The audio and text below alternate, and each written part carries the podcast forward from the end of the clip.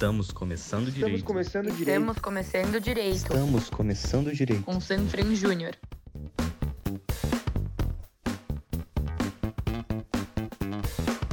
Oi, ouvinte, bom dia. Nós somos a Safra Júnior, empresa júnior de Direito da USP, e estamos aqui para trazer mais um podcast para você.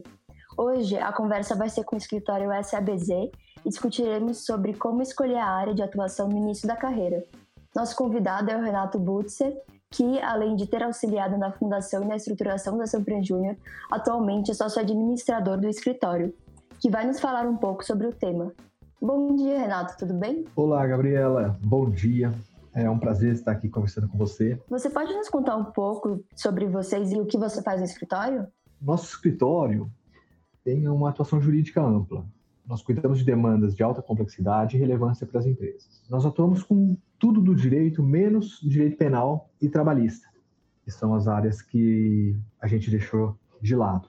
Atualmente eu sou sócio-administrador, eu cuido das questões do dia a dia do escritório, bem como do planejamento estratégico do escritório, participo das gestões dos times e desenvolvo a área de relação pública também aqui do escritório. Basicamente tudo que a gente precisa fazer da parte administrativa, eu fico à frente, auxiliando ao máximo os nossos sócios, mantenho relação com os clientes do modo institucional também, e esse é o panorama geral da minha atuação aqui dentro do escritório. Agora, partindo para o tema da nossa conversa, mais especificamente, para a gente começar a descontrair um pouco, a gente queria te perguntar como que foi o seu processo para ingressar no mundo profissional do direito. Bom, como você disse, no início da faculdade, isso foi bem no começo mesmo, logo no meu primeiro ano, eu participei da criação da Safra Júnior, e isso que nós fizemos junto com alguns colegas que já estavam na faculdade há 2 anos, permitiu que eu tivesse o primeiro contato mesmo com o direito empresarial, com o direito na prática, por assim dizer. Isso acabou contribuindo muito para o meu crescimento profissional, especialmente porque foi já um contato direto que eu tive com o mercado. Partindo daí, eu continuei na Safra Júnior, não só atuando diretamente pelos próximos 3 anos, até o meu terceiro, depois fazendo mentoring, continuando um pouco durante a faculdade. Isso fez com que eu fortalecesse o meu relacionamento com esses amigos e nós decidimos montar um escritório, que é o escritório que eu estou até hoje, já há 15 anos, a gente completa no ano que vem. Com esse escritório nós pudemos seguir nossos ideais, seguir nosso caminho, e era um pouco do que a gente buscava quando a gente estava na faculdade, conversando, tentando decidir para que rumo chegar. Nossa, muito legal. A gente, como membros da Júnior, a gente sabe muito bem como que é essa experiência tão valiosa, né? De realmente ter mais experiência e mais contato com o mundo profissional. Bom, a gente também sabe que pode ser muito difícil para os alunos de direito descobrirem por quais áreas eles mais se interessam. Como que foi esse processo para você? Então, Gabriela, para mim foi mais ou menos uma análise das coisas que eu já gostava. Eu, apesar de estar no curso de Direito, com uma área tipicamente de humanas, sempre gostei muito de exatas. Lógica e exatas sempre fizeram parte muito do meu dia a dia. Eu comecei a fazer antes um curso de administração, depois eu mudei para Direito e segui. E o Direito, por incrível que possa parecer, até para alguns alunos, ele segue muito a lógica. Tudo é feito com fundamentos lógicos, especialmente as matérias clássicas, né, como direito civil e penal. Há algumas que são um pouco mais modernas, não que não sigam, mas às vezes sofrem muita influência de muitos interesses que acabam quebrando um pouquinho a lógica racional do desenvolvimento teórico das matérias. E, em razão disso, eu acabei me aproximando do direito civil e empresarial societário. O civil pela parte lógica que você consegue enxergar dele, o empresarial societário um pouco mais pela parte de conexão com exatas, que acaba tendo, quer queira, quer não, um pouco ali. Eu também me aproximei bastante do direito tributário, especialmente pela parte de exatas que o envolve, mas foi uma das áreas que eu acabei percebendo que os interesses governamentais e privados acabam se sobrepondo muito sobre a lógica jurídica e ela vai perder um pouquinho de espaço. E daí isso fez com que eu me distanciasse um pouco dessa área, apesar de gostar dela e ter feito até minha monografia de final de curso em tributário, eu acabei me distanciando um pouco. Então foi assim que eu tentei me basear para tentar tentar iniciar meu processo de conhecimento no mundo jurídico. Eu tentei pegar interesses que eu já tinha, observar um pouco o que fazia sentido para mim, para ver se eu tinha uma maior familiaridade com determinadas matérias. Muito interessante. Acho que essas experiências vão ajudar muitas pessoas indecisas. Por outro lado, eu gostaria de perguntar como que você se identificou mais com essas áreas no termo mesmo da faculdade, se foi por causa daquelas matérias também que você tinha melhores notas ou de proximidade com os professores, ou mais, como você disse, por uma questão de afinidade com os conteúdos das matérias? Eu nunca tive propriamente maior ou menor afinidade em razão diretamente de nota ou mesmo de professores, até porque do jeito como a Sanfran é estruturada, ela acaba permitindo que eventualmente você assista algumas matérias em outras salas. Claro que você ainda precisa ter presença na sua, mas ela permite que você faça isso. Então, quando eu não gostava muito de um professor, eu tinha essa flexibilidade que a Sanfran acaba indiretamente, assim, não é tão normal, mas ela acaba permitindo. Então, eu acabei indo, não tendo afinidade por algumas matérias, mas por uma questão pessoal mesmo. Por exemplo, penal e trabalhista, eu não me enxergava trabalhando nessas duas áreas. Quando eu pensava no trabalho que eu ia desenvolver, eu não me sentia pessoalmente realizado atuando nessas áreas. Como eu já vinha tendo uma atuação profissional que não era conectada com essas áreas, elas foram áreas que eu mantive um contato na faculdade, mas não tinha um desejo de dar sequência nessas áreas. Outras, como filosofia e sociologia, a forma como foi apresentado na faculdade também não gerou um grande interesse para mim, eu não fui muito fã, apesar de serem matérias que eu repito interessante, gosto de livros que se relacionam com elas, mas na faculdade mesmo eu não tinha uma afinidade tão grande.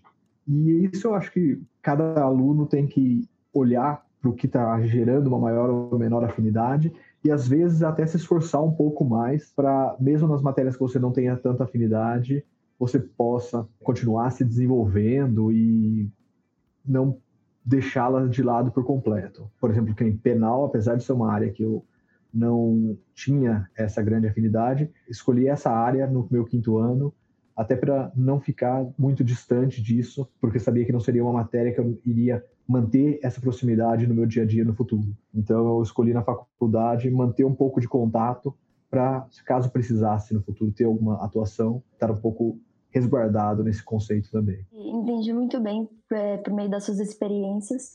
E também, vendo agora mais as minhas áreas que eu gosto da faculdade, com certeza já tem algumas áreas que eu não me identifico muito.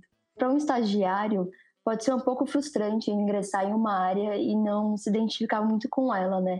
Nesses casos, o que você aconselharia ao ouvinte que se encontra nessa situação? Como eu falei, aqui no nosso escritório, atualmente, a gente não faz nem penal nem trabalhista. Mas, certa vez, aqui no escritório, já faz diversos anos agora, eu fiquei como corresponsável pela nossa área trabalhista que a gente tinha aqui. Essa atuação na área trabalhista, para mim, foi um momento que profissionalmente não foi o mais satisfatório. Isso porque não era uma área de interesse que eu tinha desde a faculdade, e para eu entregar um trabalho de excelência, que a gente sempre está disposto a fazer aqui dentro do escritório, isso fazia com que eu perdesse muito mais tempo do que uma pessoa que já atuasse nessa área com mais afinco. Tínhamos aqui profissionais que atuavam nessa área, mas como eu era o sócio que estava atuando em conjunto com outro aqui, eu acabava revisando, fazendo muita coisa. Eu já tinha experiência, assim, mas não era minha área principal. Você ter que fazer um trabalho e levar bem mais tempo do que você deveria para fazer aquele trabalho, e obviamente aqui sem poder cobrar por esse tempo gasto, acaba sendo bastante frustrante, sabe? Então isso acabou sendo muito difícil para a minha atuação e felizmente a gente não continuou mais com a área trabalhista e eu não precisei da sequência nisso, mas acaba sempre fortalecendo e permitindo que você cresça profissionalmente fazendo isso. Sempre tem um reflexo positivo. Quando a gente resolve empreender, a gente tem que ter uma garra extra e tentar ao máximo seguir os caminhos e trilhá-los da melhor forma possível, mesmo que seja numa atuação um pouco diversa. Então, sempre que eu vejo algum aluno, eu digo ao máximo para ele ter uma visão um pouco aberta em relação às matérias, se ele já vai ter que estudar aquilo, se dedicar bastante, porque ele pode vir a ser útil para você no futuro mesmo. Então, vale a pena você aproveitar bem o seu tempo e caso você acabe tendo que trabalhar numa área que você não tem tanta afinidade, pelo menos você tem o conhecimento para fazer um bom trabalho e não fazer, como diria, um papelão enquanto você esteja atuando ali, até porque você está resguardando um direito do seu cliente e precisa fazer isso da melhor forma possível. Bom, Renato, a gente gostaria também de saber o que fazer no caso de um escritório querer contratar um estagiário para uma área que ele já não gosta com certeza. Então, ou seja, ele não está indeciso, mas ele realmente já sabe que não gosta. Nessa situação, o que você aconselharia ou faria se estivesse na mesma posição desse estagiário? Agora, quando a gente vai falar de uma área que não gosta, uma coisa que é importante o profissional saber, e às vezes na faculdade o aluno não tem essa plena clareza, porque está comparando coisas um pouco distintas. Quando você está estudando, você sempre está aprendendo uma coisa nova. Quando você muda para uma vida profissional, isso acaba sendo um pouquinho diferente. O profissionalismo exige que você saiba fazer algo, eventualmente aprenda algo, mas guarde um conhecimento e replique no uso desse conhecimento. Você se prepara para conseguir exercer da melhor forma possível algumas funções. Essas funções podem e até devem mesmo ser amplas, mas exige uma certa repetição na sua atuação, até para ser economicamente viável e, ainda por cima, você conseguir apresentar um serviço de extrema qualidade. É bem mais fácil fazer isso com uma repetição de uma função do que sempre fazendo uma coisa nova. Mesmo quando você sempre faz uma coisa nova, tem sempre algo que ligue essa atuação no mesmo estilo de trabalho. E é importante você ter essa consciência para quando você enxergar uma função como frustrante, você não queira fazer aquilo, você não goste do conceito como um todo e não daquela atuação profissional. Porque se você for parar para pensar, um músico, ele sempre canta a mesma música, fazendo o mesmo tipo de show em várias cidades diferentes. Um jogador de futebol, ele fica treinando, correndo, se esforçando ao máximo para, às vezes, conseguir simplesmente fazer um desarme, nem o gol ele faz porque ele não é o atacante.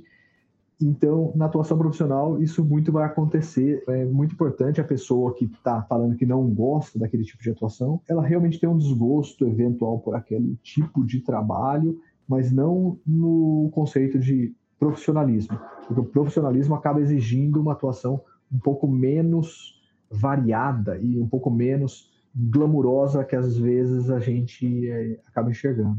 Então, meu conselho para quem quiser e precisar atuar numa área que não goste é: não há nenhum problema para um estagiário fazer isso, se ele quiser conhecer algo. Um estágio realmente não é algo que deve ser de longa duração.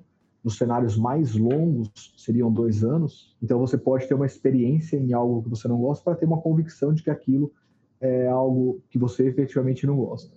Mas, se você estiver disposto a ir conhecer aquilo, esteja com a mente aberta, disposto a eventualmente gostar daquela área, para só depois de ter certeza que é algo que você não gosta, você decidir isso. Se você for já com uma visão negativa, às vezes é melhor nem ir mesmo, para pelo menos não desempenhar um mau trabalho e não ficar uma reputação não agradável naquele ambiente que você estava. Ó, gente, mais uma dica preciosa, hein? Anotem sublinhada em itálico essa. Renato, infelizmente a gente está caminhando para o final do nosso podcast e por isso a gente gostaria de te perguntar diretamente sobre o tema da nossa conversa de hoje. Como escolher a área de atuação no início da carreira? Sei que essa pergunta pode ser meio subjetiva demais, mas queria muito ouvir suas dicas para deixar tudo anotado aqui também. Como eu disse, a atuação profissional sempre acaba sendo um pouco repetitiva, independentemente de qualquer coisa. Então, é sempre muito importante você encontrar um pouco de paixão no que você acaba desenvolvendo. Isso é muito importante. Você não pode já começar de antemão com um desgosto pelo que você está fazendo, porque isso vai acabar, à medida que você faz uma atuação eventualmente repetitiva, te deixando muito entristecido com o seu dia a dia. E você não pode ter essa frustração no seu ambiente de trabalho. Então, é muito importante você criar uma bagagem, conhecer um pouco o que vai ser o dia a dia em cada uma das áreas e sempre enxergar a sua atuação com um viés positivo. Mesmo quando eu estava atuando na área trabalhista, como eu mencionei há um tempo atrás, isso me trouxe uma bagagem muito positiva para análises tributárias e societárias que tenham questões relacionadas com o setor trabalhista, entender melhor riscos de alguns negócios que sempre envolvem a área trabalhista. Então, acaba sempre gerando um benefício, ainda que indireto, para a sua atuação, conhecer melhor outras áreas. Tendo essa visão positiva, isso vai fazer com que, não importa que área você esteja atuando, você vai estar feliz com o desenvolvimento do seu trabalho. E daí, você estando feliz com o desenvolvimento do seu trabalho, desempenhando um bom trabalho para os seus clientes, tendo experiências que te engrandecem, conseguindo ficar contente com o seu dia a dia, você necessariamente vai ficar contente com aquela atuação. Se você vai fazer uma atuação um pouco mais focada numa área de penal, uma área de tributário, uma área de seguros, provavelmente, se você estiver contente no que você começar a desenvolver, você vai ter um futuro brilhante. E caso você não esteja indo tão bem, não esteja tão feliz, apesar do trabalho que você está desenvolvendo ser um trabalho legal, no direito é muito difícil de você ficar preso efetivamente por um longo período numa das áreas. Hoje em dia, cada vez mais, uma atuação multifacetada é importante. E se você tiver um conhecimento de uma área, você acaba, quer queira, quer não, conseguindo atuar em outras áreas que exigem conhecimentos multifacetados. Então, você nunca vai ficar efetivamente preso se você quiser mudar de um rumo para outro. Entendi, muito bacana, Renato. Bom, encerramos aqui o nosso podcast de hoje e gostaríamos de agradecer a todos que nos ouviram até agora. Esperamos que essa conversa tenha sido útil a todos vocês, estudantes de Direito, na hora de escolherem uma área de atuação no início da sua carreira. Queríamos também direcionar um agradecimento especial ao nosso convidado do SABZ Advogados, Renato, que se dispôs a vir conversar conosco sobre esse tema que é tão recorrente nas vidas profissionais e dos futuros profissionais do Direito. Muito obrigada, foi um podcast muito bom. Gabriela, eu agradeço muito o convite, eu tenho sempre um carinho muito grande pela Safra Júnior, parabéns pela sua simpatia e foi uma excelente oportunidade estar aqui para falar um pouquinho com você. Espero que algumas das dicas possam ser úteis para os ouvintes e eu fico sempre à disposição para conversar, caso alguém tenha alguma dúvida, queira falar alguma coisa, vocês têm os meus contatos. Obrigado.